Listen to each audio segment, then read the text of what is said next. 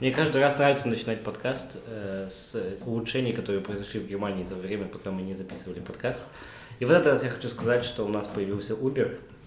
Наконец-то. Ура! И просто 21 причина, по которой они да, не попали первый раз сюда, в Германию, потому что профсоюз таксистов запретил им это делать. Здесь у профсоюзов сильные, сильное влияние на Ну, Какие-то государство. проблемы с налогами еще. Не-не, не с налогами. И именно профсоюз таксистов сказал, что если они сейчас зайдут, таксисты потеряют работу. И они выступили против. Именно в Гамбурге, потому что как бы во, Франкфу- во Франкфурте, нет, в Дюссельдорфе работают, в Мюнхене есть Uber, Мюнхене есть, в. Берлине есть Uber. И они зашли на рынок Гамбурга через почему не таксистов. Они, ты не можешь, если у тебя нет лицензии А, то есть ты таксиста, должен быть таксистом. ты должен быть таксистом, и только тогда ты можешь использовать Uber. Ты говоришь, что первые поездки были 2-3 евро. Что-нибудь изменилось? Нет, это ерунда, я просто неправильно посмотрел тогда. На самом деле 20-30, да? Нет, после первой поездки тебе давали 10 евро Gutschein. Что такое Gutschein? Типа купон. Да, купон. И просто я когда смотрел поездку, она мне стоила там 33 цента. Я думал, о, классно. А это он, типа, брал и гудшайн, и плюс еще эти 33 цента. То есть он стоил стоит 10-33. Ну, а чем это отличается Чуть от дешевле, обычного чем такси. Они обещают, что если вы ездите на Uber, у вас будет цены на 15-20% ниже, чем такси. У тебя Мгм. в этом приложении даже Uber есть, типа, ты можешь выбрать такси и посмотреть, что Мгм, такси реально дороже. На первые две недели они вызвали таксистов Uber из Берлина, оплатили им здесь двухнедельный отель. Профессионалы. Что- профессионал- именно профессионалов, потому что я вот когда первый раз ездил, А какой вот таксист, простите, профессионал, если он ездит по другому городу? Он же город, типа, плохо ну у него же этот навигатор, Понятно, навигатор у всех, но типа таксист он до Ну, того и ценится, нет, потому что он он- знает, где объект. Плане, наверное, то, что он умеет пользоваться Uber, самим приложением, да, и как бы, ну, там же тоже устанавливают. Я его смотрел, у него там 3000 поездок, я думаю, как ты за полдня себе набрал 3000 поездок? Ну, я разговорился с ним, он еще ездил на, на электрокаре, спросил, где зарядки есть для автомобиля.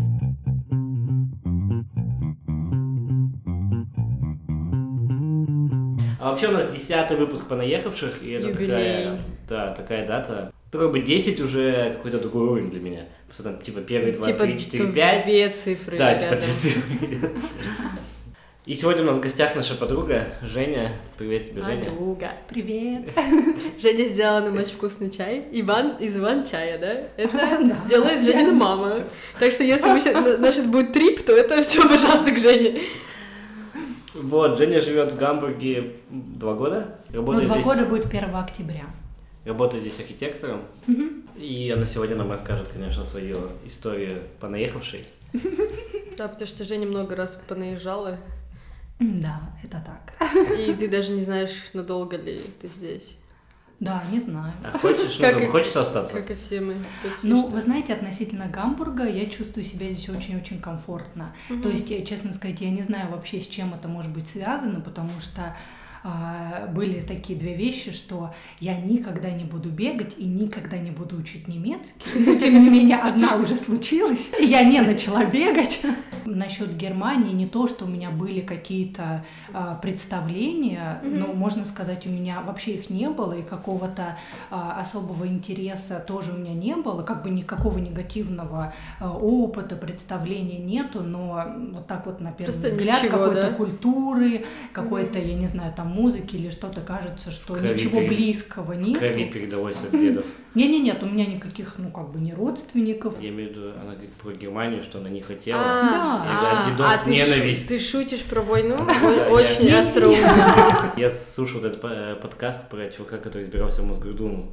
И он немец, ну, неважно кто, просто Ты он как бы немец. да, я помню. И против него компанию сделали, и взяли его портрет, нарисовали ему усы Гитлера и запустили типа везде, что вот смотрите, кто у нас баллотируется. То есть как бы там это еще... Ну как бы это еще актуально, что Да, у людей в головах сидит такой бред. Я ездила в Казахстан недавно, разговаривала там с мамиными друзьями, ну, то есть, считай, людям, ну, за 50 лет.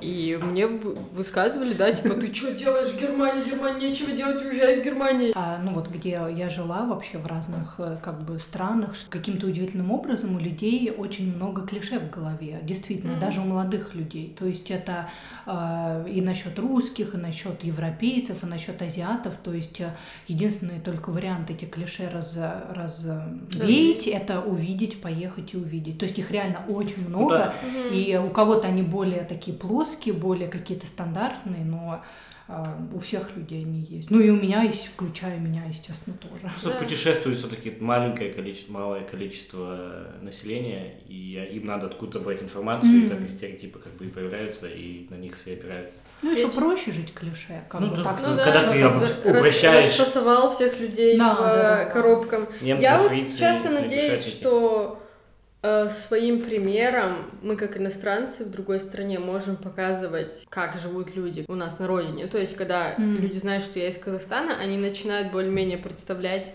что люди из Казахстана, ну, так себя ведут, Мгм. какие-то у них интересы такого рода, да, что там высшее образование у Да-да. людей есть, да. Два стереотипа, которых я нарушаю, это в Германии они ты русский, я такой, да, и ты пьешь водку, я говорю, нет. И когда я возвращаюсь в Казахстан, ты в Германии, да, как там пиво? Я не пью пиво. У. Взрыв мозга. Тяжело. Женя, расскажи, откуда ты? А, Я родилась в Калуге, город Калуга, это а, на юг от Москвы, 170 километров. Ты всю жизнь жила в Калуге до того, как Ну, ты до 17 переехала? лет, Мгм. до 17 Потом лет, ты а потом я уехала в в Москву Москву. учиться. Учиться. Потому что не было возможности в Калуге получить образование по тому профилю, по которому я хотела. Мгм. Просто по этой То причине. есть Это де- дело по-другому. было не в Калуге, дело было просто в университете, да? Да. То есть, да. если был универ, ты, Ты бы бы осталась в. Калуге. Да, я вообще просто фанатка. То есть я совершенно не относилась к тем людям, которые там уехать в Москву туда-сюда. И, кстати, самое смешное, что самый мой большой, я не знаю, как э, разбитое сердце было именно не тогда, когда я уезжала, допустим, из России, а когда я уезжала из Калуги в Москву. Вот я плакала, я плакала полгода. Ого. Я просто боялась Москвы, этих масштабов, все такое огромное, страшное. Вот мне было, правда, очень-очень тяжело. И как бы от дома оторваться, от семьи, а остальное уже как-то, уже не так было страшно. Ну, После первый раз Москвы уже, да. ничего. Какую ты специальность выбрала в Москве? А, архитектор. Я, кстати, хотел тоже об этом поговорить. Эм, Не боишься потерять работу в связи с развитием ИИ, новых технологий? Почему спрашиваю? Ладно, объясню. Недавно нашел искусственный интеллект, какой-то французский или бельгийский голландский студент э, разработал для своей магистрской работы. Он разработал две, два ИИ, один проектирует здание, квартиру. Второй смотрит на эту квартиру и говорит, плохо переделывай. И как бы он начинает переделывать, и как бы и они вот так вот учатся друг у друга. Один говорит, говно переделывает, переделай. И сейчас он сделал такую программу, у тебя просто ты черными квадратиками себе рисуешь периметр квартиры, Мгм. и он тебе автоматически его разделяет по комнатам, санузел, спальню, кухню. Если ты потом меняешь, допустим, периметр, он там убирает, он, допустим, туалет и кухню он не убирает, потому что он знает, что это нужно. Он убирает там спальню, переставляет как-то это, Мгм. и это как бы все происходит вот там за считанные секунды. В статье просто про это было написано, что он как бы там 100-квартирный дом, что архитекторы делают там за два месяца, оно может сделать там за час. Мгм. И вот в плане того, не боишься ли ты потерять работу в связи с этим? Э, Ну нет, я не боюсь, не боюсь, потому что, во-первых, эти технологии, я на, на это смотрю очень позитивно. То есть я вот такой человек, который ну, считает, что э, всему есть место, главное ну, какой-то здоровый баланс. Например, там машины, велосипеды, э, технологии и какие-то руками работа, труд. Мгм. То есть э, просто зависит от ситуации, ну и чтобы как бы люди понимали, для чего они вообще делают. И э, есть же э, 3D принтеры, которые печатают дома уже, как бы изготавливают на месте. Вот. Но э, дело в том, что, во-первых, э, профессия архитектора, она вообще, э, если про профессиональную сферу говорить, она очень непростая, и э, сейчас архитектор уже не совсем тот, кто был, э, допустим, там в 20 веке, задачи новые, другие. И, кстати, проблема заключается в том, что многие архитекторы этого не понимают и продолжают думать теми категориями старыми, которые уже совершенно не, при- не- нельзя применить к современной реальности. То есть, например, архитектор — это человек, который отвечает на а, задачи, проблемы современного общества, и я более чем уверена, что где-то такие, а, такие программы можно применить, но э, где-то их просто нельзя применить. И э, мир очень большой, разнообразный, и а, э, это потреб... ну, нужно очень много времени, и все это немножко так наивно полагать, что будет какое-то Полная вот замена моно да? какое-то Мгм. решение. А что ты сейчас проектируешь? Ну, в какой сфере? А сейчас я проектирую, я работаю в, по немецким меркам, это среднего размера бюро, у нас 16-18 человек, постепенно немножко мы развиваемся. Для Германии это не маленько, для Германии это средний размер. У нас есть строительная часть есть проектировочная часть. Ну, я как архитектор отношусь к проектировочной части, хотя мои коллеги, архитекторы, а, тоже по совместительству занимаются уже вот работой на стройке, зависит от проекта. А, мы занимаемся, ну вот у меня основной проект это социальное жилье, очень интересный опыт, потому что а, вот эти вот тоже термины, да, там социальное жилье и как это все работает и что это на самом деле тоже опять-таки, кстати, о развенчании каких-то шаблонов, что это и как и для чего вообще люди это делают и кто эти заказчики, для кого.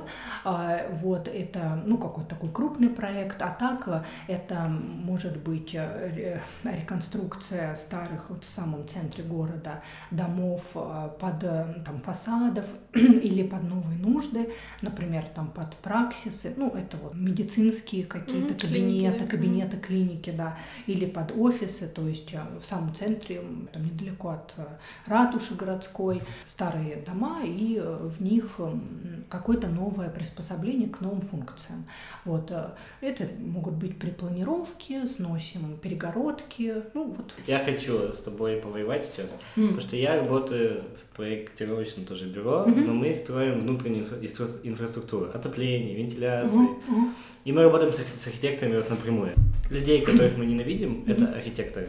Да, Потому взаим, взаимно, да, взаимно. Да, взаимно. Ну, потому что, во-первых, да, когда вы строите там пятиэтажное здание, и там, допустим, идет на четвертом этаже, там, ну, пятый, там, четвертый, третий идут вот ванны друг по другу, а почему-то на первом там детская комната. И когда вот я провожу вот стояк отопления там, или, допустим, или санитарный какой-нибудь, и я вот его провожу, провожу, и бах, в середине детской комнаты. Я думаю, как вот ты это делал? Вот как, с чем ты думал, чтобы вот так вот получилось? Ты можешь объяснить мне, вот почему так получается? Ну, вы знаете, я как бы так верю, что причины есть, безусловно, у всего и у всех как бы идей, процессов, явлений, это сто Нам просто не понять, да, мы не архитекторы. Не-не-не, просто это действительно, это действительно может быть так, что а, какая-то недосмотр или кто-то непрофессиональный делал, или, а, ну, я не знаю, какая-то наверняка причина есть, но вот, кстати, если немножко обобщить, просто а, у меня тоже очень много вопросов, не то чтобы претензий, но вопросов. Даже, например, в моем бюро мы, например, работаем в старых зданиях. А старое здание это то, то есть ты работаешь не с нуля, а уже существующая там инфраструктура. И почему-то заказчики не считают нужным а, в фазу включить а, изучение как бы существующей конструкции. Нам это просто как архитектурному бюро, нам такую задачу не ставят, а ставят просто спроектировать. И мы, например, проектируем а, ширину коридора, забора, там э, перегородки, колонны, а потом на месте, например, оказывается, что колонну, которую мы снесли, она, например, несущая, а это просто никто не делал. И мы это не виноваты, потому что просто как-то так сложилось, то, что мы, у нас есть какая-то узкая задача, ну, к примеру, к примеру. И я такая думаю, ну, слушайте, ребят, ну как это вообще возможно же? Это потому что у нас случилось такое с полом. Там перепад пола был, потому что старое здание, оно состояло из нескольких блоков, и как бы разный уровень но как-то что-то где-то кто-то не посмотрел или mm-hmm. там что-то. Кажется, какие-то очевидные вещи, но иногда... Ну, то есть вот к технологиям. То есть технология может все идеально сделать, но мы живем как бы в живом мире. И прочитала, что, оказывается, есть 3D-модели, проектируют. Модели, как бы фэшн-модели, mm-hmm. что, оказывается, нереальные женщины. А, да, да, есть это вообще какой-то прикол, что они просто вот как бы смоделированы, ну, и они там в надо. позах туда-сюда, mm-hmm. и у них там Инстаграм, там миллион ну, подписчиков. Надо, надо их ты будешь там платить ли... создателю просто модели. Да, просто есть, например, ну, чувак, который, модели. чувак, который ее спроектировал, и просто там позы, там да, лицо. Да. Ты говоришь, что ты будешь ей меньше платить, чем моделям, далеко нет. Суть в том, что она настолько раскручена уже, что ей сто пудов будет платить больше. А чем... ее как бы не существует. Да, больше, чем моделям. То есть вот, вот так вот, но это существует, но с другой стороны, я даже не знаю, как бы она выглядит так же, как я сначала вообще не поняла, два раза перечитала эту статью, потому что я первый раз вообще... Да, она очень натурально Модель, 3D-модель, такая 3D, что это такое? И потом я подумала, но с другой стороны, она как бы выглядит так же после фотошопа, как реальная модель. Mm-hmm. То есть реальных-то там фотошопе, это как там Клаудия Шифер или кто-то говорил, там типа, блин, я бы мечтала быть Клаудией Шифер. Ну, потому что она, не, это просто ее как бы образ там нафотошопленный туда-сюда, это как бы, она, ну, это нереальная женщина, таких не бывает. И с другой стороны, может быть, даже это более честно в какой-то степени. Что вот как бы индустрия. Если мы хотим нереальной женщины, ну да, она просто нереальная просто женщина. нереальная женщина, и никто себя не мучает, там не умирает от э, голодания, я не знаю. Да, да, да, да. Как ты говоришь, хорошо, когда вот есть такие модели, но хорошо, когда одновременно Да, с ними да, существуют да. настоящие, потому что это и показывает разнообразие. Я что подумала про ваш дом, который вы сейчас ругались, Мгм. обсуждали, М. что проблема именно в том, что он старый, и слишком много народу над ним работало, по факту, да? Не, то есть, это то, что, что ну, не- ну, то, что, не, Женя объясняет, откуда они до чего ты появляется, потому что когда слишком много наслоенных вот этих работ друг на друге, очень сложно, очень сложно копать в прошлое и найти, в каком конкретно из проектов была вот эта ошибка. Но это тут есть, кстати, очень мне интересно была документация на каждое здание, в отличие, например, от России. То есть у тебя вот, например, есть здание, и на него паспорт такой, что просто, знаете, война и мир. Ну То есть да, ты да, открываешь Ну да. там все вот это вот, что и как, это, конечно, потрясающе вот это вот у, у, как бы у немцев. То есть мы просто там находили э, документы за печатью, когда было гитлеровские времена. Но с другой стороны, понимаете, как бы в реальной жизни, например, пришел там какой-то дядька, и он как, например, конструкции проверил? Он их простукал. Но он что-то там, может, не достукал, и оказалось не то в реальности, потом стали сносить, смотрят, это не сносится. Ну а как уже? Это уже как бы произошло, мы уже спроектировали. Понимаете, что жизнь, вот все равно как бы ее, например, у немцев, они хотят ее систематизировать, и это классно, но это невозможно, потому что жизнь, она как бы спонтанная, и это не при, Да, ну у вас, я думаю, это просто ошибка строительной компании, которая вас наняла, потому что как бы есть статики, которые все это рассчитывают и которые должны были знать, У нас есть это- статики, но статики они рассчитывают уже как-то э, ну, как бы не до, а после или Ну, он должен ну, был посмотреть, какая колонна несущая, чтобы можно было. Я не в курсе вообще про колонны, Не-не-не, ну в том плане, что да, вот эта любовь архитекторов и, и инженеров, она взаимная, и она извечная, это из той же серии, как, например, кошки или собаки, лыжи или сноуборд, и архитектор или инженеры, это как бы э, и там яйцо или курица, это вот как бы что-то от вечности. Да, ребят, ну вы знаете, я просто хочу сказать, что, например, это мы говорим все в масштабе, вот просто добавить, так сказать, экзотическую нотку. Ну, профессия, например, она называется одним и тем же словом, Да, архитектор, но, например, когда мой коллега проектировал в, в Индии, и когда ему присылали, что там что-то не по фэншую, а он просто глубокий, вообще такой э, ну, как бы ему этот фэншуй он видал, понимаете, а, а там реально это как бы важно, и там, понимаете, когда вот а, инженеру что-нибудь пришлют, что это Не там по не по фэншуй. фэншую, а это как бы реально для людей, они так же, я как бы увлекаюсь восточными делами, и то есть проектирование дома, ну, то есть это отдельно как бы можно подкаст сделать, да, то есть как это э, там э, цари и богатые люди проектировали по сторонам света и Мгм. по миллиону всяким, всяких э, Прикол. других как бы аспектов. И, понимаете, тогда если соберутся, и все просто убьют друг друга. Э, Тут вообще очень много как бы слоев, и все как э, время, место, обстоятельства. И как ты в 17 лет так однозначно выбрала свою специальность? Как ты сразу вот решилась на архитектуру? Это как-то получилось, я еще раньше намного выбрала, Ой, да, раньше я как-то я лет в выбрать. чет- лет в 14, я, ну, я, во-первых, я всегда рисовала, любила рисовать, и мне казалось, что э, нарисовать, сдать экзамен э, по рисунку намного легче, чем сдать экзамен там по истории. Но Мгм. это, конечно, была сущая глупость и ошибка, я тогда не знала этого, но мне казалось вот так вот.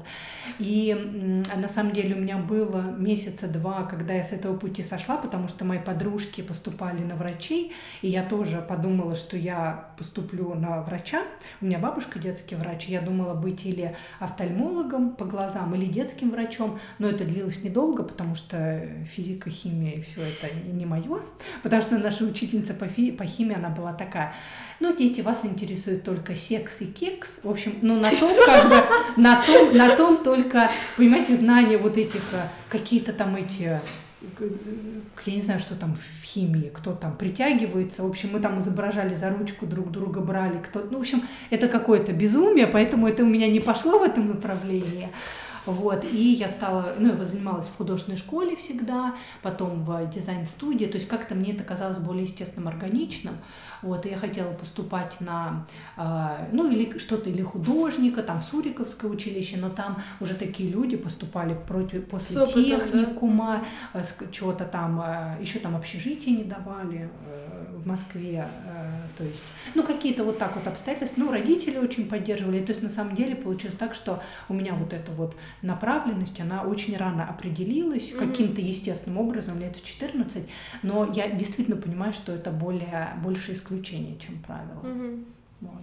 Да, мне вот давно уже не 14, я до сих пор еще не знаю, что делать в своей Нет, да, я тоже восхищаюсь, конечно, когда человек знает, что вот он хочет этим заниматься. Да, люди, которые заканчивают первое образование и не жалеют о том, что не закончили, знаешь, там не... Нет, не я не жалею, что я его закончил, но как бы я считаю, что это не то, чем я хочу заниматься. Ну, вы знаете, ребят, я на самом деле считаю, что это одно из самых важных вообще направлений как бы в жизни, вот Спасибо, ты определиться. А, Нет, нет, нет, я имею в виду, я имею в виду в каком плане, что это очень важно для каждого человека, и мне кажется, что у нас отсутствует а, какая-то вот, я не знаю, подготовка или какая-то профориентация а, или работа с ребятами, с подростками, чтобы по их Навыкам. способностям, навыкам, и это огромная как бы дыра, в особенности вот, ну, я могу отнести как бы в России, да, вот я из России, что у нас еще так общество устроено, что как-то все, ну, продолжительность жизни такая не очень большая, как бы надо много успеть за короткий срок, и ты как-то вот по такой накатанной дороге, что вот во Мгм. столько лет ты заканчиваешь, поступаешь, э, там, женишься, детей, и ты Да-да-да-да. там в 30 лет как бы оказываешься такой вроде там с детьми, с мужем, с какой-то там работой, но тебе как-то о чем это? И на самом деле, ну вот кроме шуток, я считаю, что это вообще очень серьезная проблема на самом деле. Да, Потому что, судя по моим вот, ну, как бы друзьям, полная какая-то потерянность и в личной жизни, и в профессиональной жизни. Э, люди, ну, сказать, что они как бы счастливы, Это- это... Да про профориентацию я подумала, потому Да. что я всегда завидовала, я маленькая еще была, смотрела мультики американские. Там очень часто, где серии про школьников каких-нибудь, они проходят вот такую профориентацию Мгм. в школе. В Air Nold было, они ездили там, кто-то ездил на пожарную станцию, кто-то А, ездил там в цветочный магазин, кто-то еще куда-то. И они делали вот эти вещи, и мне всегда хотелось, чтобы в моей школе тоже такое устроили, чтобы меня взяли и вот отвели на один день поработать Ну там, на один день туда. И Ну, тут тоже так такое завидно есть. было. Тут Здесь тоже такое есть, да, есть знаю. обязательная практика, там недели буквально. Их там нельзя чем-то загружать супер, но они должны Просто посмотреть, смотришь, как, как, работ- это как это изнутри, работает. изнутри работает, да. Но с другой стороны, то, что, допустим, я увидела в Европе, мне кажется, бывает перекос в противоположную сторону. Да, да, что, да. например, когда я училась в Швеции, у меня был мой э, сокурсник, а, ну, мы его так и называли, как бы, анкл, там, дядюшка, потому что ему было, там, 50 с чем-то лет, а он был на четвертом курсе. И он решил закончить только для того, чтобы показать пример своим детям, что надо учиться, потому что, ну, как бы, отец тоже должен, типа, закончить, чтобы говорить своим детям. Ну, и, конечно, я считаю, что это тоже не, ну, нехорошо. Другая То есть искать себя там до 60 лет, это тоже немножко перекос.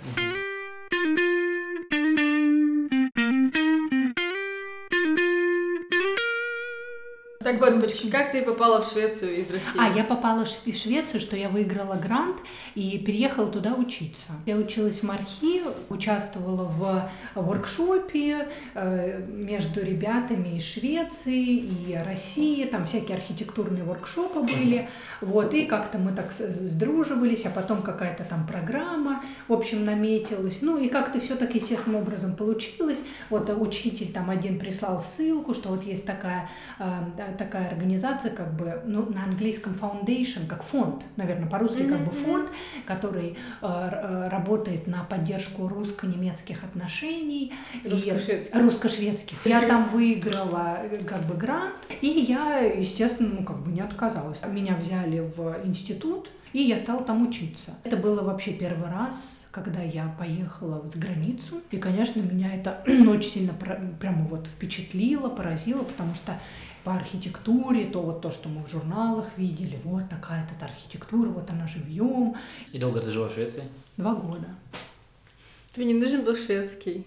Я не начинала учить, я нач... во-первых, они все великолепно, прекрасно говорят на английском, потому что там, э, ну, такая культура, там бабушка в какой-нибудь самой глубокой там деревушке, она будет говорить на супер классном английском, и э, фильмы все на оригинальном языке. А, и программа подразумевает, что ты можешь говорить на английском. То есть вот эта вот открытость, конечно, тоже естественно дает определенный такой, ну, а, посыл, когда mm-hmm. ты не обязательно тебе знать немецкий язык, а шведский, шведский, ой, ой, шведский язык, да, да, мечта, мечта, да, шведский, шведский язык, и я начинала учить, но потом были другие курсы, а, которые меня больше прелестили по направлению профессиональному, например, я не знаю, там 3D принтинг, потом там лазеркат, ну какие-то такие, которые по профессиональной mm-hmm. обучению их не было было в России, в Москве, поэтому mm-hmm. шведского я так, ну, как бы и не знаю.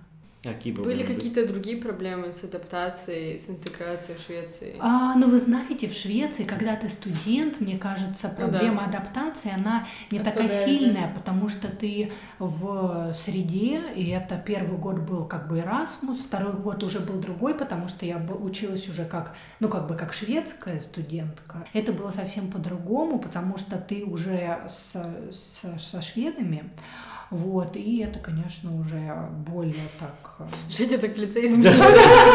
Ну, ну как, ну просто более, ну не так весело, не так уже просто, не так уже много каких-то...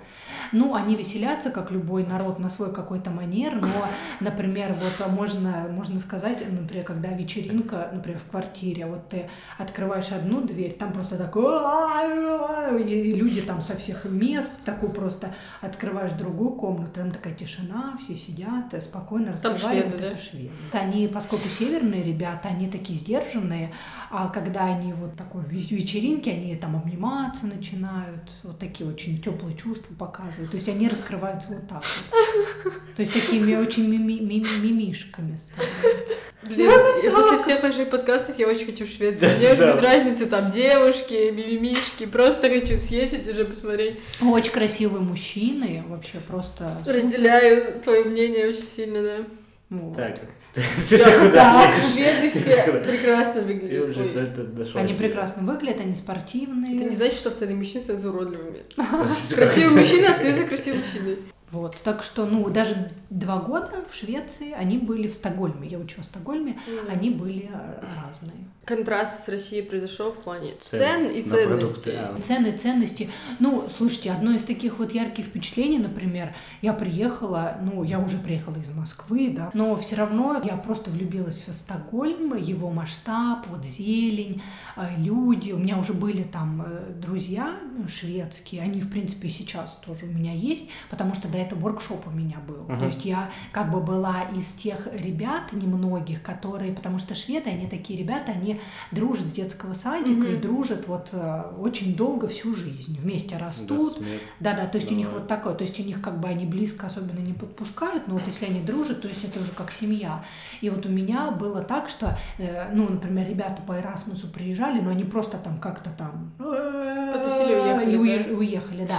А у меня было такое, что, например, я бывала там с ребятами настоящими там шведами, которые выросли там на Гамластане, но это в старинном городе.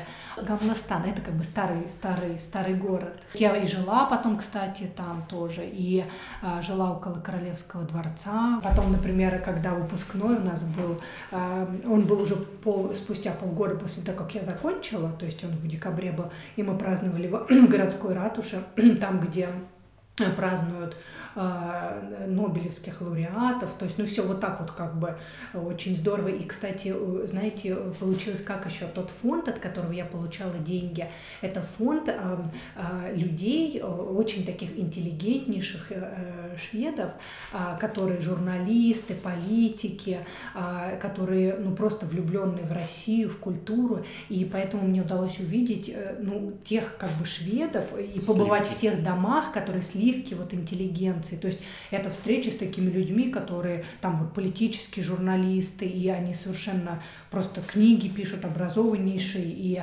конечно, это тоже мне дало определенный взгляд на Швецию. То есть я бывала в таких домах, mm-hmm. которые, ну, и архитектура, и, и образ жизни, и мышление э, просто самый что ни на есть э, высший, и который дает, конечно, такой особенный вот дух соприкосновения mm-hmm. с такими людьми. А, ну, это очень, очень уникальный опыт. Вот. И они, кстати, поддерживают, мы поддерживаем отношения, и вот в Москве я ездила из Таиланда на встречу, вот этот фонд, он очень пытается, чтобы выпускники поддерживали отношения, а мы общались, и вот мы ездили, встречаемся, например, в Москве, все, кто из этого фонда получал стипендии. А стипендий хватало на жизнь? Ну, стипендий хватало прямо, вот можно сказать, тютелька в тютельку, э, но в тот год, в, то, в те годы, когда я училась для русских, образование само было бесплатное. Только То для есть, русских? Э, ну, как для определенных стран, вот и мне как бы было бесплатно. То есть мне нужно было платить просто за проживание, э, аренду, что тебе там нужно, кто куда, на что тратил. Вот я путешествовала много, то есть я вот в этом как бы ну, по, по, по тебе Европе. хватало путешествовать? Мне да? хватало, но я как бы достаточно скромно как бы жила. Угу. Но Швеция, она дорогая очень угу. страна, действительно дорогая. Ну, я как-то так сохраняла, что у всех же кого какой приоритет. Мне, угу. допустим, важно было путешествовать.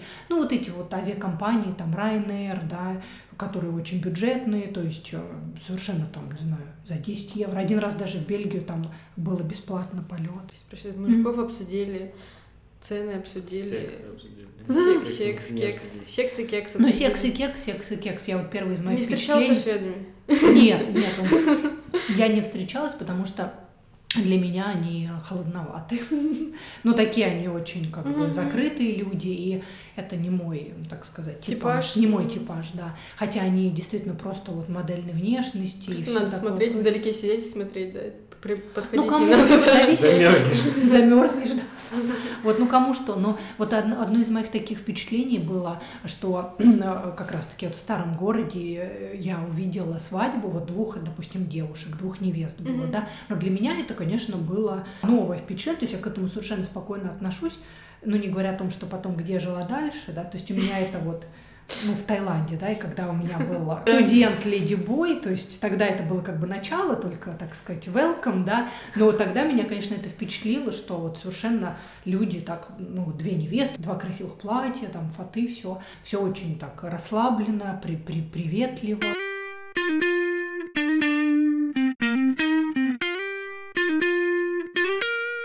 Как так получилось, что ты из Швеции на другой конец мира в Таиланд переехала? Я думаю, из холодной Швеции просто в теплый Таиланд. Из Швеции я переехала назад в Россию на самом деле, потому что я искала какое-то время работу, ну просто как логично. В Швеции? В Швеции, да. Но у меня была студенческая виза, и пару месяцев я там а, поискала, и, ну это я совершенно расслаблена, то есть у меня не было там mm-hmm. гей-фикс, а, и работу там найти непросто, естественно, и приоритет идет шведом, что я считаю правильно. И я переехала в Москву, и я жила в Москве, и я работала, что тоже было, вот там вот было непросто. Там было непросто, потому что я уже какие-то новые ценности получила, э, взгляд на архитектуру, на жизнь, и в сравнении с тем, куда я вернулась, я поняла, что мои мозги уже немного повернулись. Э, например, мы со студентами, у меня было как бы urban studio, ну, как бы городской дизайн, да. Ну, здесь мы уберем дома. И э, студенты шведские, окей, а куда мы денем людей? Ну, понимаете, да, то есть такой вопрос в России, он просто не существует. То есть, как бы, то есть, то есть вот, э, вот это социальный как бы аспект, то, что, например, я, это просто тоже отдельная история, как, э, например, один проект у моей, у моей коллеги, приятельницы, длился 10 лет, просто какого-то там таунхаус, 10 лет, потому что местной бабушке загораживал вид на ее березки там любимые, и это в проект не утверждали. Это ждали, в... ждали, пока она откинется? Я не знаю, что ждали. В общем, но, ну, в общем, представьте себе, вот как бы из такой вот я приехала места, где, например, мы ходили и смотрели, вот там такой-то район, здесь столько проблем, когда я только приехала в Швецию. А я смотрела, и я прям вот выпучивала глаза, и я не видела этих проблем. Я просто не я видела прекрасные как бы пространства э, для игровые детские там э, площадки, площадки. И они такие, ой, здесь вот так и плохо, здесь то. Я вообще такая смотрю и такая, где, где это плохо, где это. Понимаете, то есть у меня вот такой был как бы, да, контекст. Вообще, когда ты выпускаешься из университета, тебе не просто, потому что это как бы теория, а у тебя практика наваливается. А здесь у меня не только был выпуск, просто как новый этап в жизни, а еще и культурный. Я в итоге нашла, у меня прекрасный был опыт, а, я работала, проектировала, э, вообще все прекрасно, где-то, ну, наверное, два с половиной, три года, вот, а потом по личным обстоятельствам получилось так, что я переехала в Таиланд. Это было связано с моими личными обстоятельствами. Да, сейчас я немного переведу. Это мне Да. напомнил рассказ фан- фантастический, который я читал про чувака, который полетел там на космическом корабле, где-то потерялся. И он высадился на какой-то планете, и как бы там слушал райскую музыку, ему там все очень нравилось, там все так было красиво, и музыка он как бы отмечал, что именно звук. И он после этого как бы выбросил домой, полетел на Землю, и подлетая уже к Земле, он понимает, что он слышит шум, который не может больше выносить. То есть звуки на Земле для него были настолько шумом, фоном, что он вернулся на ту планету. Это как уже не Это произошло. про понаехавших, да. Ой, ребят, вообще архитектура, это, конечно, боль, боль.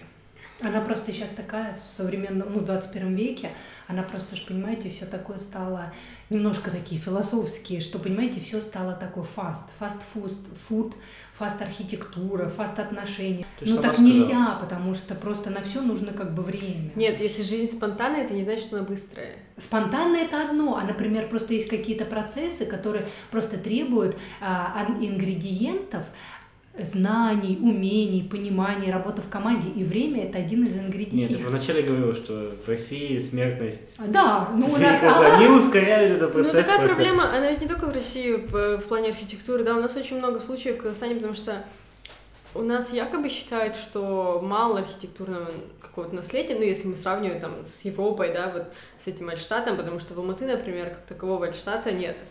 Но там тоже есть старые здания, очень красивые, там просто архитектура другого, в другом стиле, другого Ну, рода. понятно, культура другая, Да. все. Но люди этим, сколько я помню, пренебрегали, то есть не считали это какими-то, именно такой, знаешь, среднестатистический ценности. человек, да, то есть мещане, вот, они не понимают вот этого немножко. И так как государство на это тоже плюет, люди делают с зданиями, что хотят. То есть у нас вот первые этажи, которые под... Коммерцию, коммерцию. да, под коммерцией, они отвратительно все выглядят. И они вообще никак не сочетаются со зданием, ни с чем. М. И это вот сейчас проблема огромная. Да, но вы знаете, это за- зависит от действительно регулирования как э, государства, потому Мгм. что как здесь, например, почему не было вообще этих электросамокатов?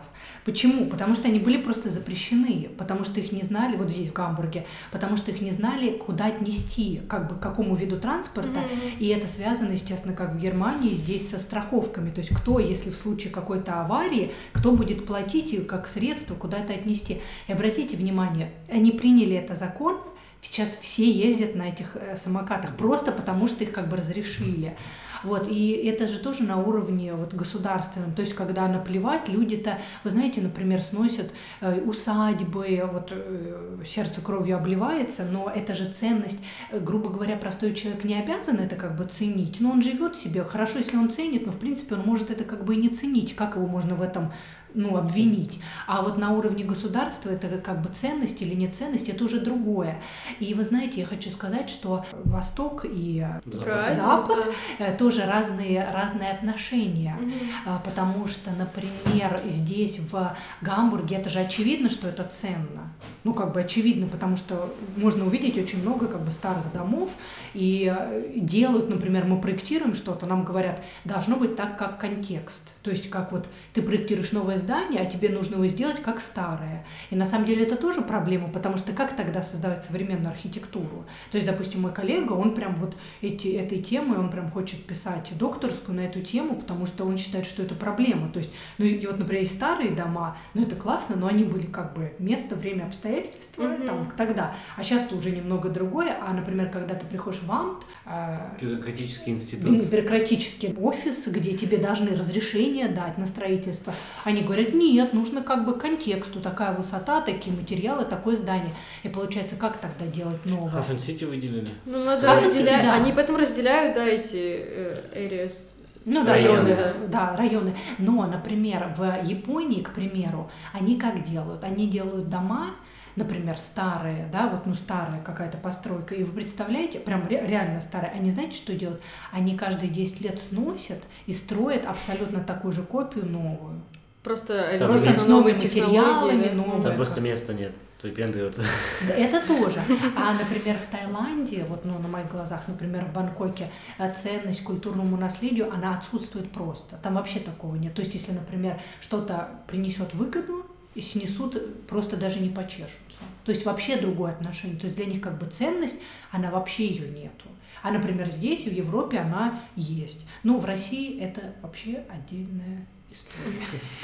И как ты со своими знаниями, накопленными на том же Западе, да, вот э, к отношению с- к историческим знаниям, ты приезжаешь в Таиланд, и тебе нужно преподавать и рассказывать, Ну. как строить людям, у которых другие взгляды абсолютно. Как ты вообще приехал в Таиланд? Уже Ну, говорили. а- Как я приехала? Я приехала туда, я закончила, я закончила проект Зеленый театр в, на ВДНХ, и через два дня у меня был сдала сдачу и э, полетела через два дня в Бангкок Отдыхать? не отдыхать, а начинать работать. Я нашла уже работу.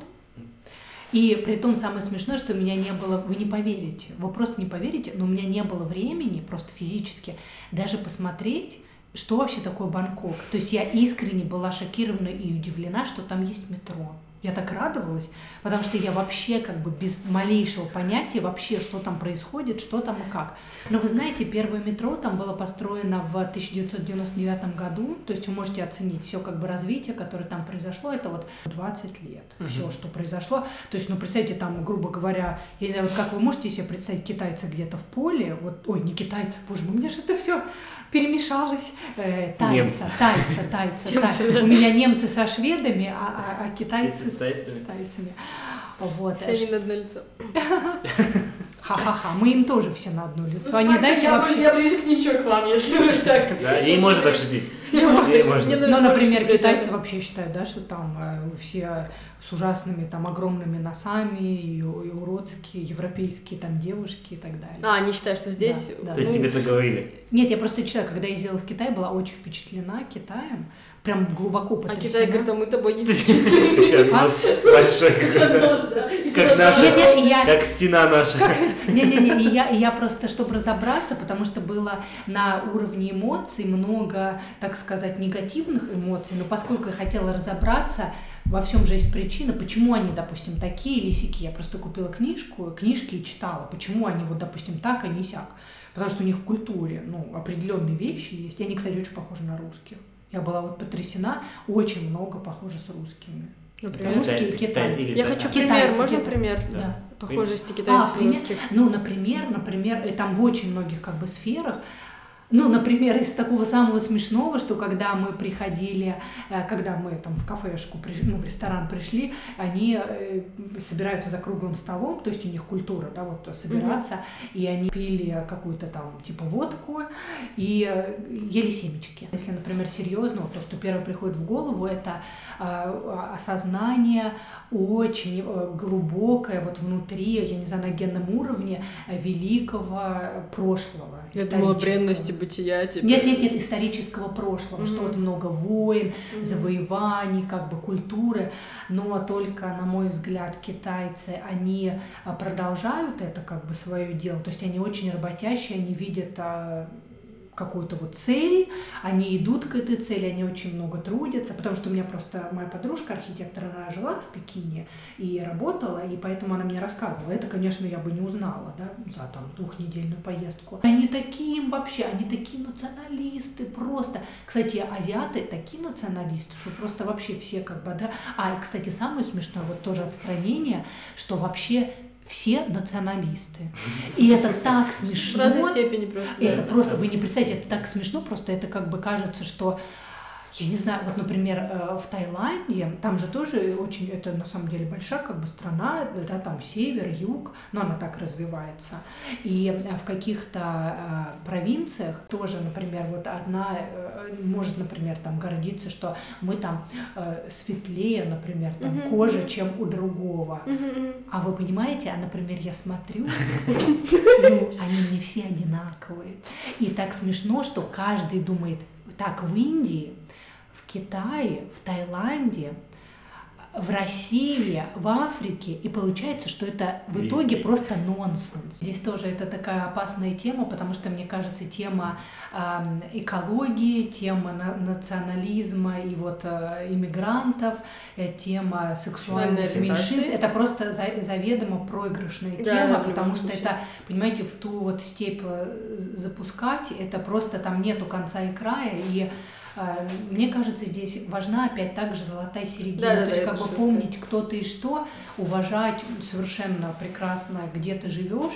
Но мне как бы мне вообще вот проблем, вы знаете, что, например, я там вот русская, но я нигде это не выпячивала, ничего. Ну, как бы я, например, рада, что я русская, потому что очень, э, ну, вот культура, там, я рада, ну, вот, ценности моей семьи. Но кому это, мне это не было ни проблемой, я как бы за это не стыдно, не, не гордость. Просто вот я есть такая, как, Мгм. какая я есть, как бы в адеквате. Но мне совершенно не заключается никакой проблемы, а просто мне интересно, почему, например, вот шведы так, например, вот как мои друзья собирались, вот я помню за столом, и так, ну когда вот ты попробовал первый кофе?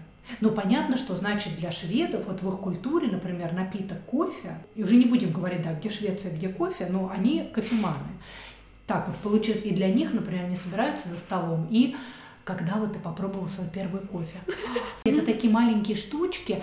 Я, конечно, не буду шутить, что, например, в, в- в Германии, например, там твоя первая сосиска или там твое первое пиво. Ну, меня мы- спрашивали, когда ты первый раз попробовал водку. У меня спрашивали это дома, в Казахстане. А Мы, когда ты кстати, с коллегой тоже стали обсуждать, что у нас-то в России. А я прямо помню, что я попробовала. Прямо все я помню. Я, тоже помню, что когда я примерно пробовала. Ну, из была алкоголя в основном, да. У меня было такое винишко. Первый раз в жизни из алкоголя я выпила коньяк, и я не знала, что это коньяк. Мне было лет 14, Ну, может. Ну, Да. нормально, русские. И я такая, забавы. А, это казах, казахский коньяк, казахстанский коньяк еще был. Это у нас известный, типа, бренд такой. Казахстанский коньяк в провинции коньяк.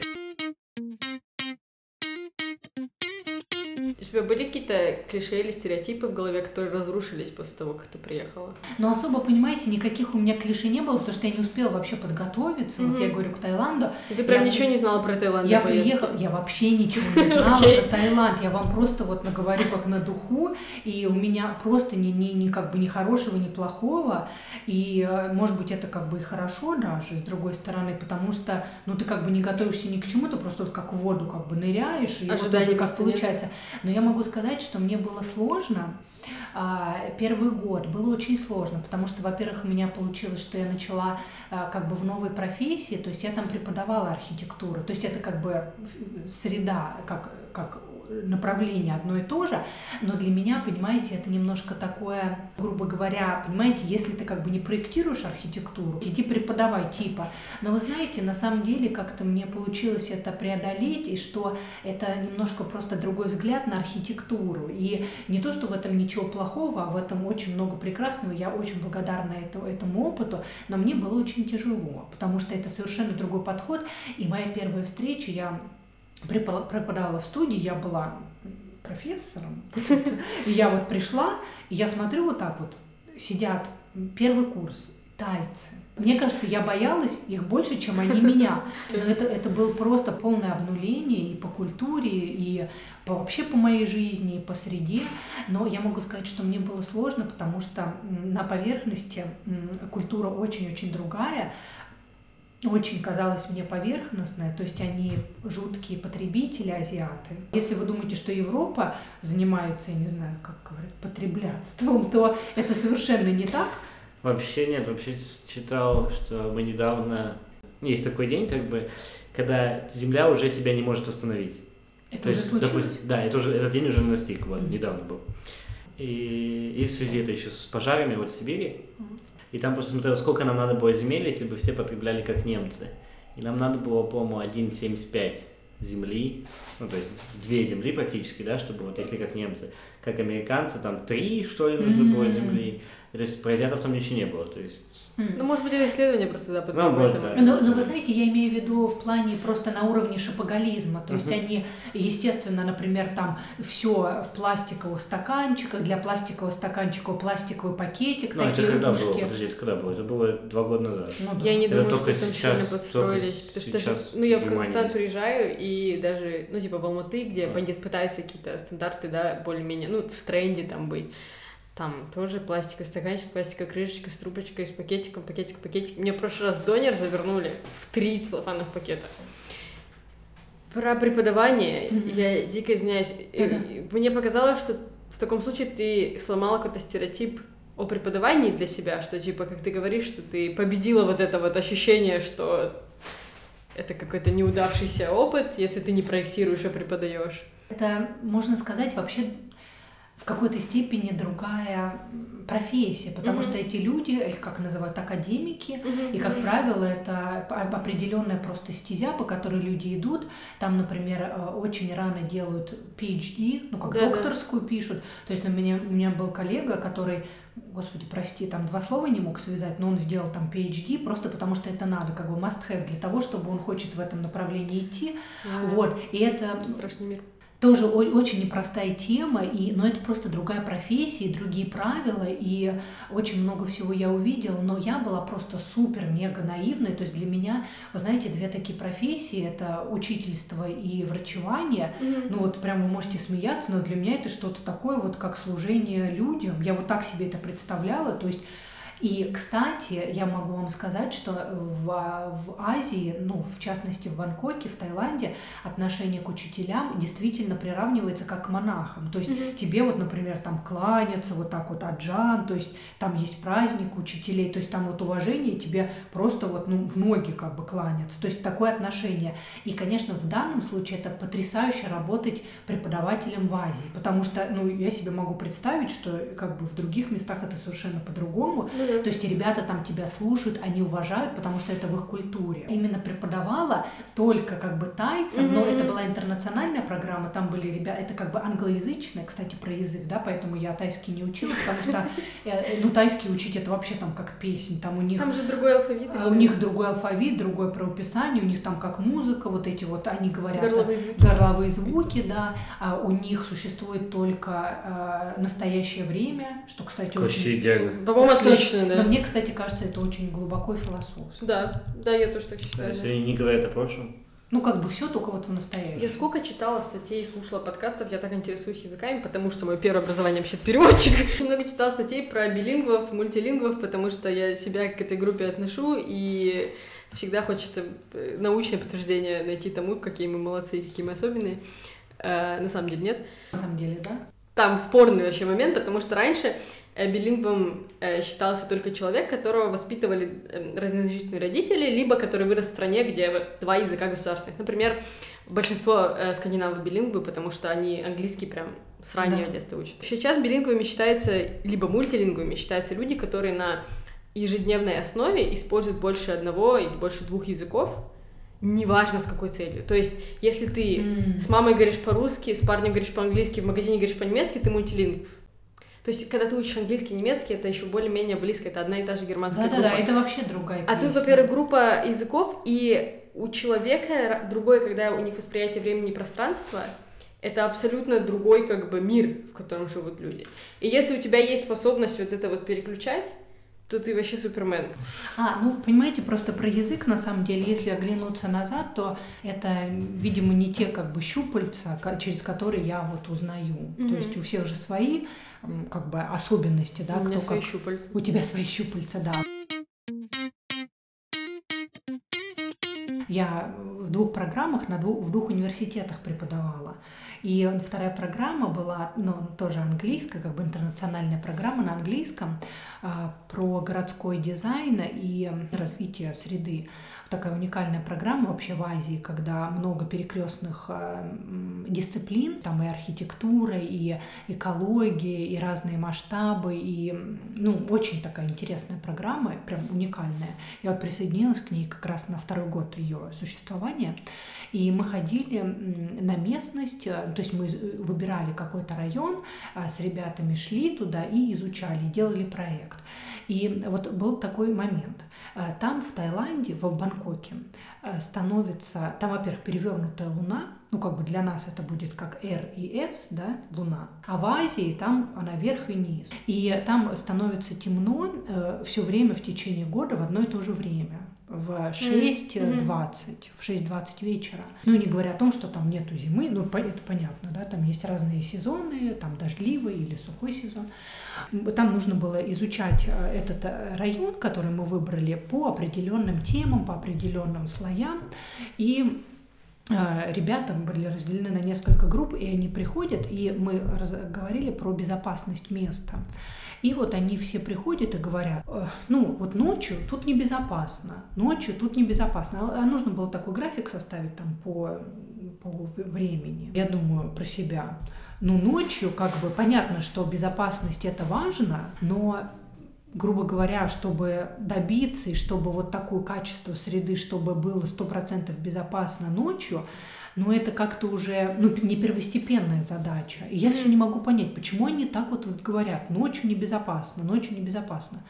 А потом представляете, что я поняла, что я поняла? Для них ночь когда заходит солнце. Mm-hmm. То есть они называют ночью это 6.30 То есть, понимаете, это вообще как бы люди, мы живем просто вообще в не пересекающихся как бы параллельных вселенных, и мы даже об этом не знаем. То есть мы можем даже говорить об одном и том же, например, слове, но для меня это будет одно, а, например, для тайца это будет другое. И, например, про время тоже. Они мне потом рассказывали, что такое время, как они вообще это воспринимают. То есть, представляете, вот. Да, и такое можно узнать было... только, когда очень-очень в каких-то вот э, проектах участвуешь, работаешь, живешь. Да, да, у меня здесь в Германии была та же самая тема с временами года, потому что у нас, как у меня вот и всех, кого я знаю, в школе учили лето это вот три месяца, да, июнь, июль, август, ну и вот так, все сезоны по три месяца ровно длятся. Да, да, да. Здесь как бы, во-первых, у всех очень спорный момент, когда начинается какой сезон, чаще ориентируются на солнцестояние либо на равноденствие. Чаще всего так ориентируются. Или у них еще бывает момент, снег не растаял, весна не настала. Типа того, знаешь, как бы если у нас весна 1 марта, да, если у них снег до середины апреля, они такие, ну что-то весны как-то нет и нет, знаешь. У тебя были э, друзья тайцы? Коллеги? Или... Коллеги у меня были, коллеги mm. у меня были, но друзей у меня не было. И вот у них такая культура, что они домой не приглашают, mm-hmm. дома у них э, кухни вообще нету. Э, то есть, например, вот это вот известная как бы стрит-фуд, э, да, которая mm-hmm. вот, это в первую очередь создано совершенно не для туристов, а для mm-hmm. самих людей. Они так живут, и это не то, что это вот, например, семья, там мама, папа, дети, они приходят так кушают, и это для них них в первую очередь. То есть это совершенно не для туристов.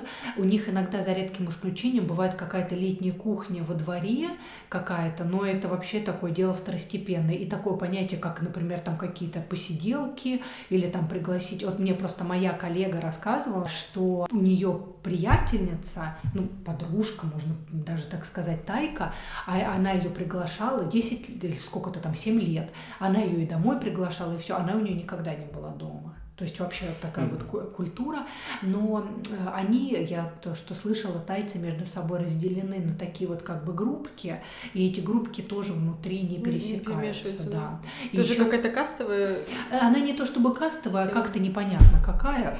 Касты там как бы нету такой, потому что... То есть касты... там нету какой-то иерархии, просто разделения групп? Я не могу ответить mm-hmm. на этот вопрос. Mm-hmm. Я не могу ответить на этот вопрос, но вот как-то так они общаются. Ну, скорее всего, да, например, когда вот мы ездили, например, э, факультетом на э, такое как бы двухдневное празднование, ну там как лето, ну у нас был как выезд, то там, в принципе, да, например, как профессора, как бы с профессорами, э, там более такой, например, там бухгалтеры и такие, они как бы вместе, но, в принципе, мне кажется, так, наверное, и, так и в России. Да.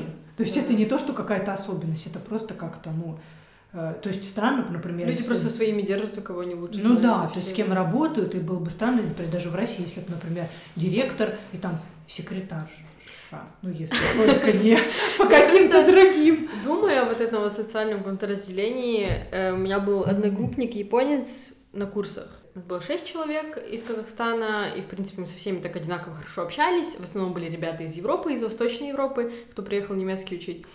И была большая, очень большая группа японских студентов. Прям вот их, ну, человек 20, наверное, было. И один был мальчик, который общался с нами, но не общался с другими японскими студентами. Он сам из Токио. И я сначала, ну, как бы, ладно, мы общаемся, а потом он мне сказал, что ему очень одиноко на этом курсе, что, типа, он очень радуется с нами вот видеться, потому что ему очень одиноко. И я удивилась, говорю, а что такое, у тебя же там целая куча Да, народа да, с тобой приехала.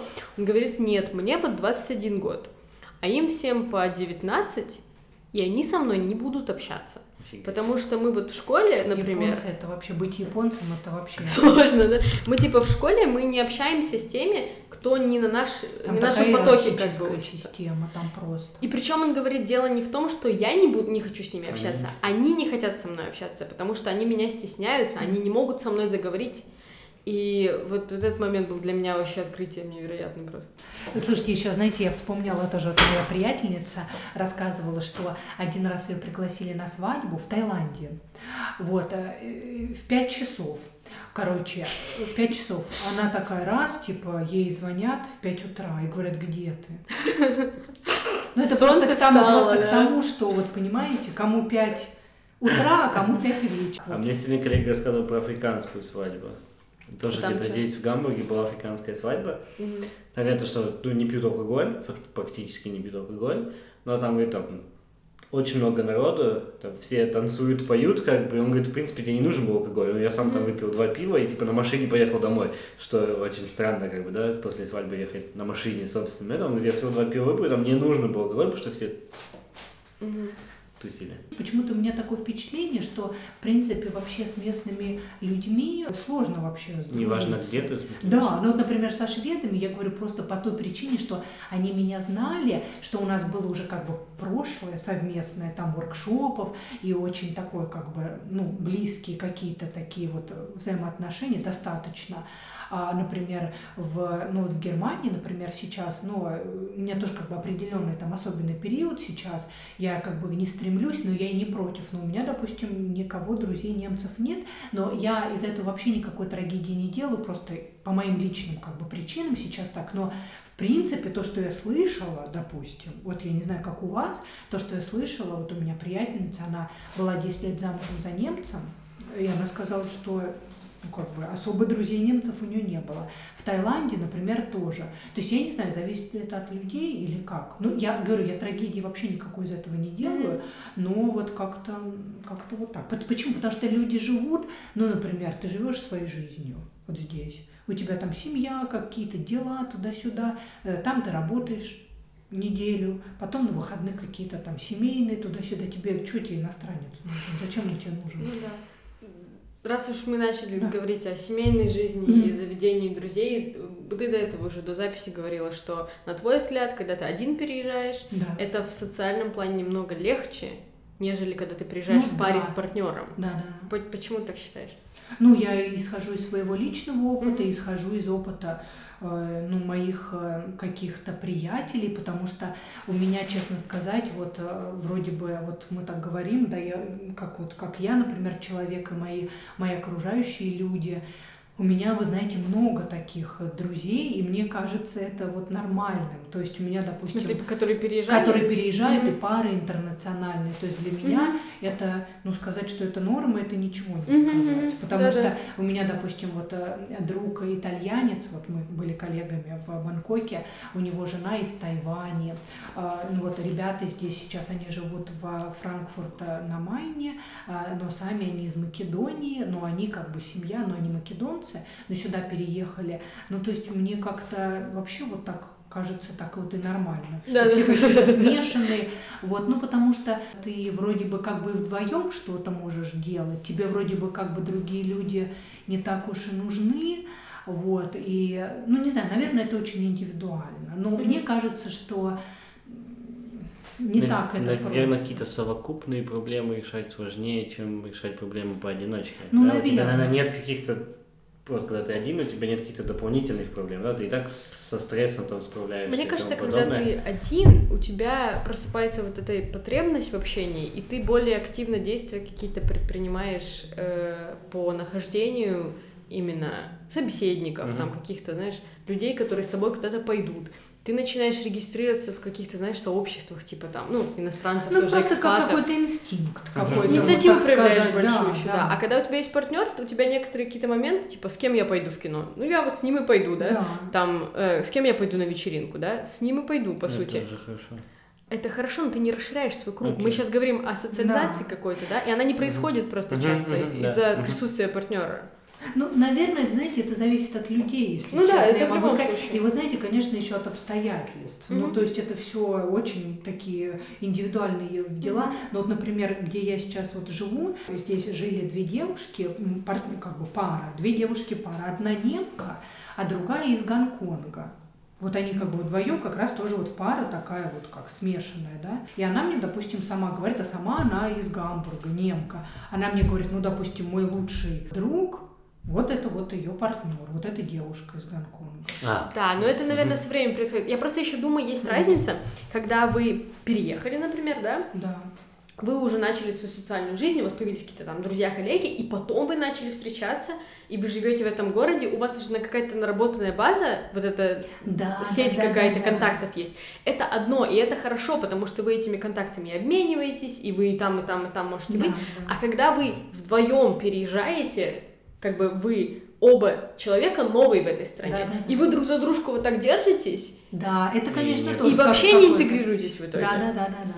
Допустим, в моем случае это было тоже еще начало как бы отношений, то есть это было еще то, что тебе особо никто как бы и не нужен, другой человек. Ну, знаете, это как парочки образуются, они и так уходят в свою параллельную вселенную, даже в своей стране и в своем городе, когда Да. вот люди, такая же есть тоже проблема, когда подружки там теряют подружек, потому что она там вся в отношениях. Это не надо для этого уезжать в какую-то Мгм, другую страну. Сложно, Здесь. конечно, сравнить, но тебе было проще в Швеции или в Таиланде в социальном Но Ну, это совершенно по- по-разному. Разные потому что там я была студенткой, Мгм. а здесь я была вообще в такой, что я преподавала. Мгм. И при том вот я хотела сказать, что я очень наивно да, про отношение имела к преподаванию. Мгм. Так вот я, «А, что это просто какие-то люди вот там дают это знание. Вот ну просто такая я дурашка была. А оказалось, что это такая профессия, такая, как бы можно сказать, даже и жесткая, где э, делают на этом деньги, там сор- соревнование большое. Все так, можно сказать, даже не очень красиво было. Мгм. И сердце мое, конечно, там подразбилось. То, что я увидела, потому что я не ожидала такой жестокости, потому что я, честно сказать, такой соревновательности не видела даже в архитектурной среде. Хотя, казалось бы, творческая Мгм. профессия подразумевает. Не знаю, мы с моими коллегами, хотя мы занимались действительно прям творческим, то есть я работала в мастерской Баухаус, это мы делали все вот городские пространства, вот парк Горького, ВДНХ, ну вот все, я не знаю, там такое вот, что вот новая Москва, как вот при Собянине, да, там вот эти вот городские пространства, то есть казалось бы, да, ну мы вот работали, шли потом в кино, как-то вместе все это обсуждали, там не спали, ну то есть вот реально так. Мне было еще тяжелее, потому что мои ожидания были другие. Да, да. Вот. Но многому я там научилась. Три с половиной года. Три с половиной года, да, я там прожила. Я преподавала так, что я училась, мне кажется, больше, чем я преподавала. Я Ну, вот так и должно быть, я думаю, ну, в смысле, не в плане больше или меньше, а в плане, что преподаватель всегда должен учиться одновременно. Да, да, да. И я думаю, что это часто упускается, по крайней мере, сколько я себя помню, сколько я училась. Преподавателям было чуть все равно на, на то, чтобы они тоже что-то новое Мгм. черпали. Когда тебе показывают информацию там 87 года, Ну, слушайте, у нас такое было, я, извините, в Москве, когда училась, ты приносишь, а там вынос, да, консоль, консоль, ну, вынос, балкон, и приносишь, а у нас бабушка такая, ну, по конструкциям была, просто великолепная. Э, Она метр двадцать, метр двадцать консоль. Ну, мы приносишь, там сколько-то, два пяти. Это фотошоп, такого не бывает. Ну, понимаете, то есть где-то, где оруб, где там что, ну вот так вот мы преподавали. много История, и мы называем- архитектурных Да, терминов. Я ничего не понял. Нет, ну в смысле, что у нас была история, не архитектурная конструкция, Да, а да. история Да, архитектуры. да, да, да, да, да, понимаю, да. У меня очень много архитекторов Алматы знакомых. Как, как ты просил сказать, стопка архитекторов Алматы, которые спрашивают, а как приехать, а как в Германии, а что делать, если я вот немецкий не знаю, образования у меня немецкого нету. Я говорю, у меня есть знакомая девушка-архитектор, которая нет немецкого образования, и, и нет немецкого языка, и она, тем Ну, не менее, взяла и Простите, переехала. шведское образование. Согласна с этим, да. Я на самом деле не была, не, не знала сначала, Мгм, что Женя еще в Швеции училась. Так что, да, ребят, простите, к- кого я обнадежила, ну но всё я все равно рассказ, надеюсь, что работу найти возможно. Шансы есть вообще бесспорно, что все возможно. В этом, ну, у меня вот по, по жизни и все просто это бе- без сомнения. Но просто насколько, ну, понимаете, какой как бы ты человек, чего ты хочешь и чего ты ожидаешь. Э, А насчет диплома, да, получается, что у меня облегчение Ну в да. плане, что Европейского шведский диплом диплома. это европейский диплом, поэтому, Мгм. конечно, я его использую там, где нужно. Хотя, например, в Таиланде я использовала, например, по-моему, московский диплом, ну то есть в зависимости от ситуации. Честно сказать, я вот просто чем больше как бы вижу и вообще, ну как-то наблюдаю, вы знаете, мне кажется, что Конечно, вот эти вот, э, я не знаю, там регалии, там дипломы и так далее, все это важно, но вы знаете, я вот могу вам сказать честно, что очень-очень важно, ну, мне как человеку, и вот как я смотрю, а, вы знаете, сам человек и характер, потому что здесь как бы подбирают, это как в семью, потому Мгм. что здесь очень этот процесс наема на работу очень сложный, съема тебя с работы еще сложнее, поэтому все как бы смотрят на характер, и я могу сказать, что, ну, вот я более чем уверена, что э, еще очень большую роль сыграла просто вот, ну, я как человеческий фактор. Просто, ну, вспомните себя, в любых ситуациях мы все равно потянемся, пойдем к тому, кто нам симпатичен, кто нам приятен, и как бы это естественно.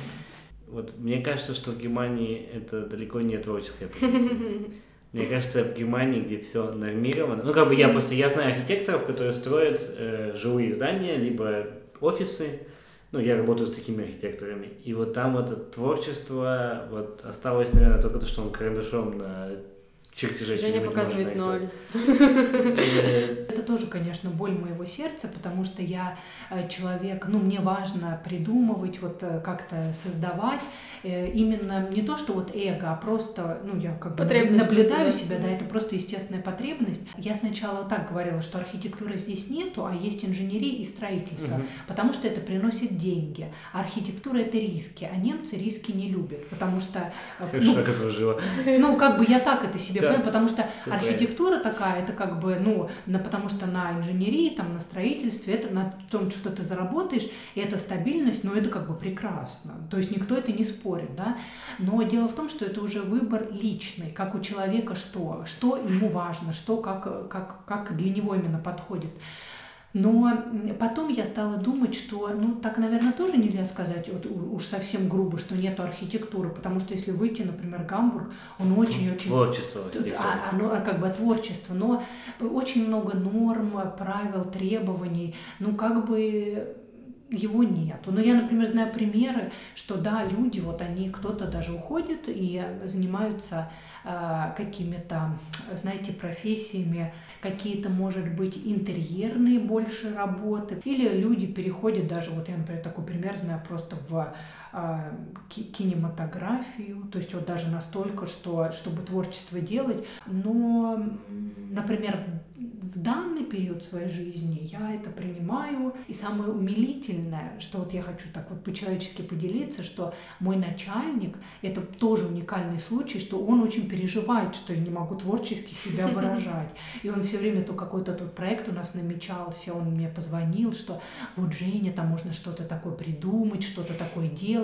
Если ты как бы нормальный человеческий человек, то Мгм. ты как бы все равно видишь другого человека. и Там, Они вот. помогают потенциал как Да, то есть я могу ответить, например, что в моем случае, и меня это поражает до глубины души, что мой ну, вот начальник, он действительно, он такой, вот, мы как бы понимаем, что тебе там тяжело, вот, что не творческое, что то-то, и мне даже уже от этого становится уже как бы хорошо.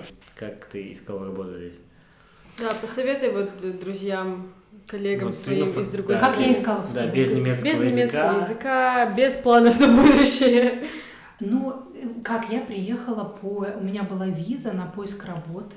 Я, конечно, уже детали все эти благополучно забыла. Я, мне, мне перезвонили, я думала, мне звонят и скажут, что отказывают. Мне дали эту визу за два дня. А, И э, вот шесть месяцев я, я уже там ходила в институт Гёте, то есть я уже прошла первые, ну просто базовые там буквы, то есть немецкий я уже начала учить там в, в Бангкоке институт и университет. Он Гёте, везде, он Гёте. везде есть Гёте. Гёте, да. В Гёте. каждом, блин, выпуске про Гёте говорят. да, да, да. Ну просто как пример, что я туда пошла. Ну это такое было просто учителя тайцы. То есть вы можете себе представить, тайцы, говорящие на немецком. Ты просто вообще нифига не понимаешь. Ну как-то вот так вот. Ну просто очень специфический опыт. Ну как бы что я могла, что могла, я то делала. Учила в Таиланде немецкий, короче. Да, учила в Таиланде. А могла бы какого-нибудь туриста на пляже найти немецкого, которых там навалом? Они, тебя извините, заняты стайками. Чего я? Чего им я сдалась? Хорошо. Вот, я сюда приехала. Я приехала, первым делом я пошла все по списку. Я как прилежная немка.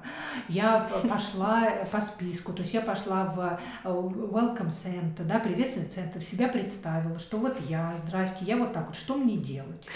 Мне как бы сказали то-то и сё-то. Я прошла тест э, на немецкий. Э, Так я волновалась, натыкала и даже натыкала на один уровень больше. Неплохо. Это моя любовь, как привет моей любви к тестам и их адекватности. Вот, что как бы ее нету, но неважно. Я, конечно, не стала, зачем мне перепрыгивать в какой-то курс, ну, я Мгм. нормально же хочу учить.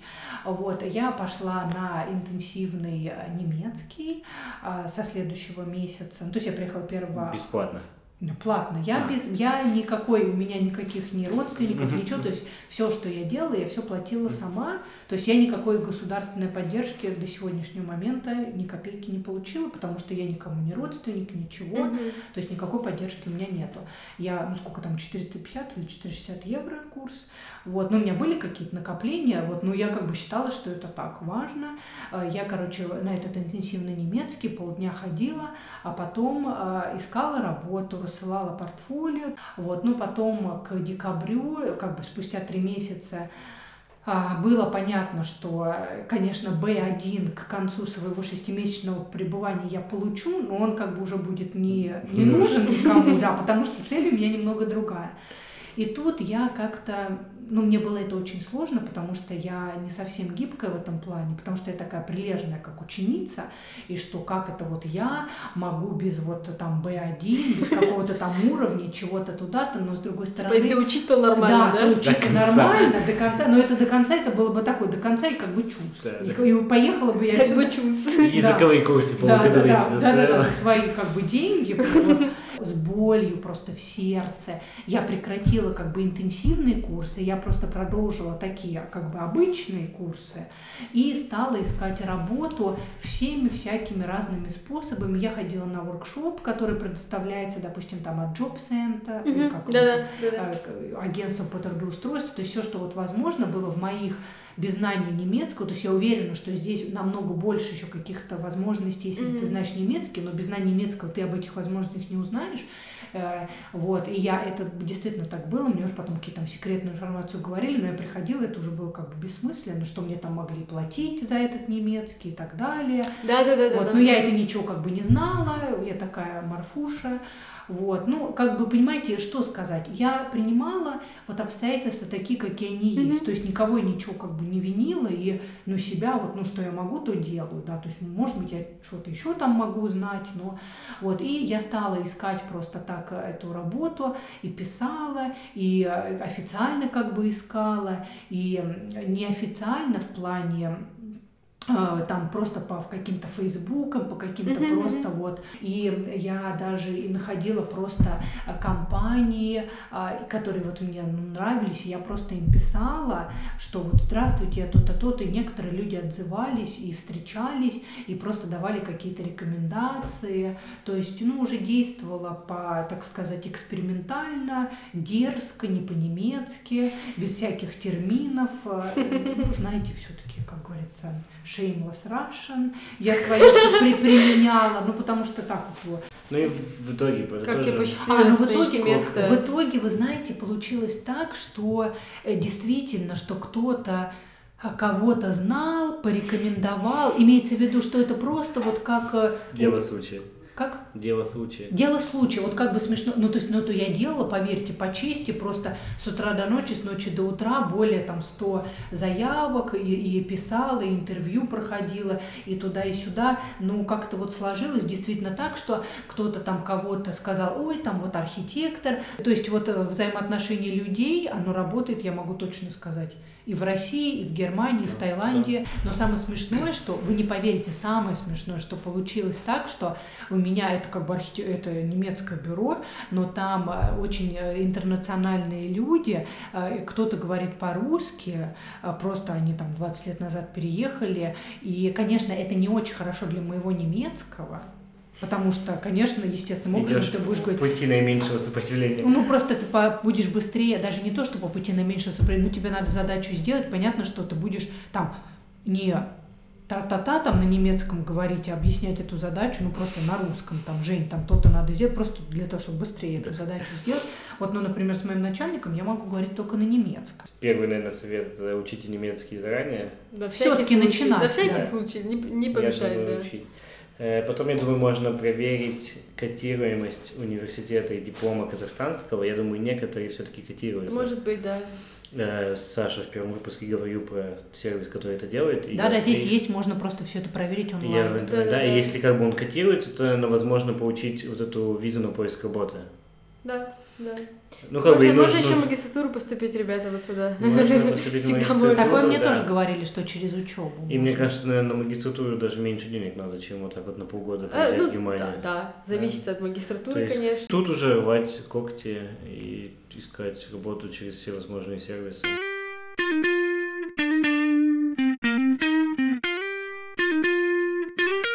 Но у меня, как сказать, интеграция, она происходит.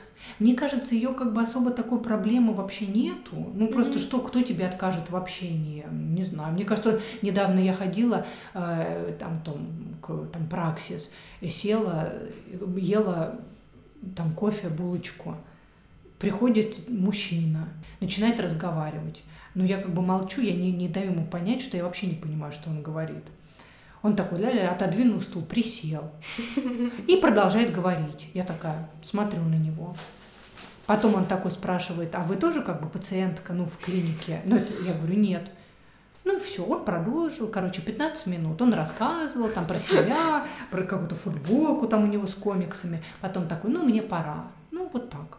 Да, они так все общаются. Ну, общаются. тоже так каждый день общаются. Э, Где нет потребности в каком-то общении более глубоком, наверное, с Но, людьми. но сейчас, понимаете, еще просто зависит от того, как, ну, какой ты сам человек и Мгм. какое тебе общение нужно. Ну вот И- я тебя Да, спрашиваю, но про как меня, но про меня, про меня, понимаете, просто я, допустим, когда приехала, у меня столько все, все, понимаете, мне столько как-то было всего, Мгм. чего делать, то есть у меня не было даже времени. Сейчас тоже я, допустим, работаю, у меня целый полный рабочий день, потом я занимаюсь какими-то своими там делами, немецким тоже занимаюсь. Следующий, наверное, шаг это больше как-то эм, ну, как-то общаться, но как бы для меня это не является проблемой. Мгм, Лично в моем вот сейчас период жизни Когда у тебя есть проблемы поважнее, интеграция.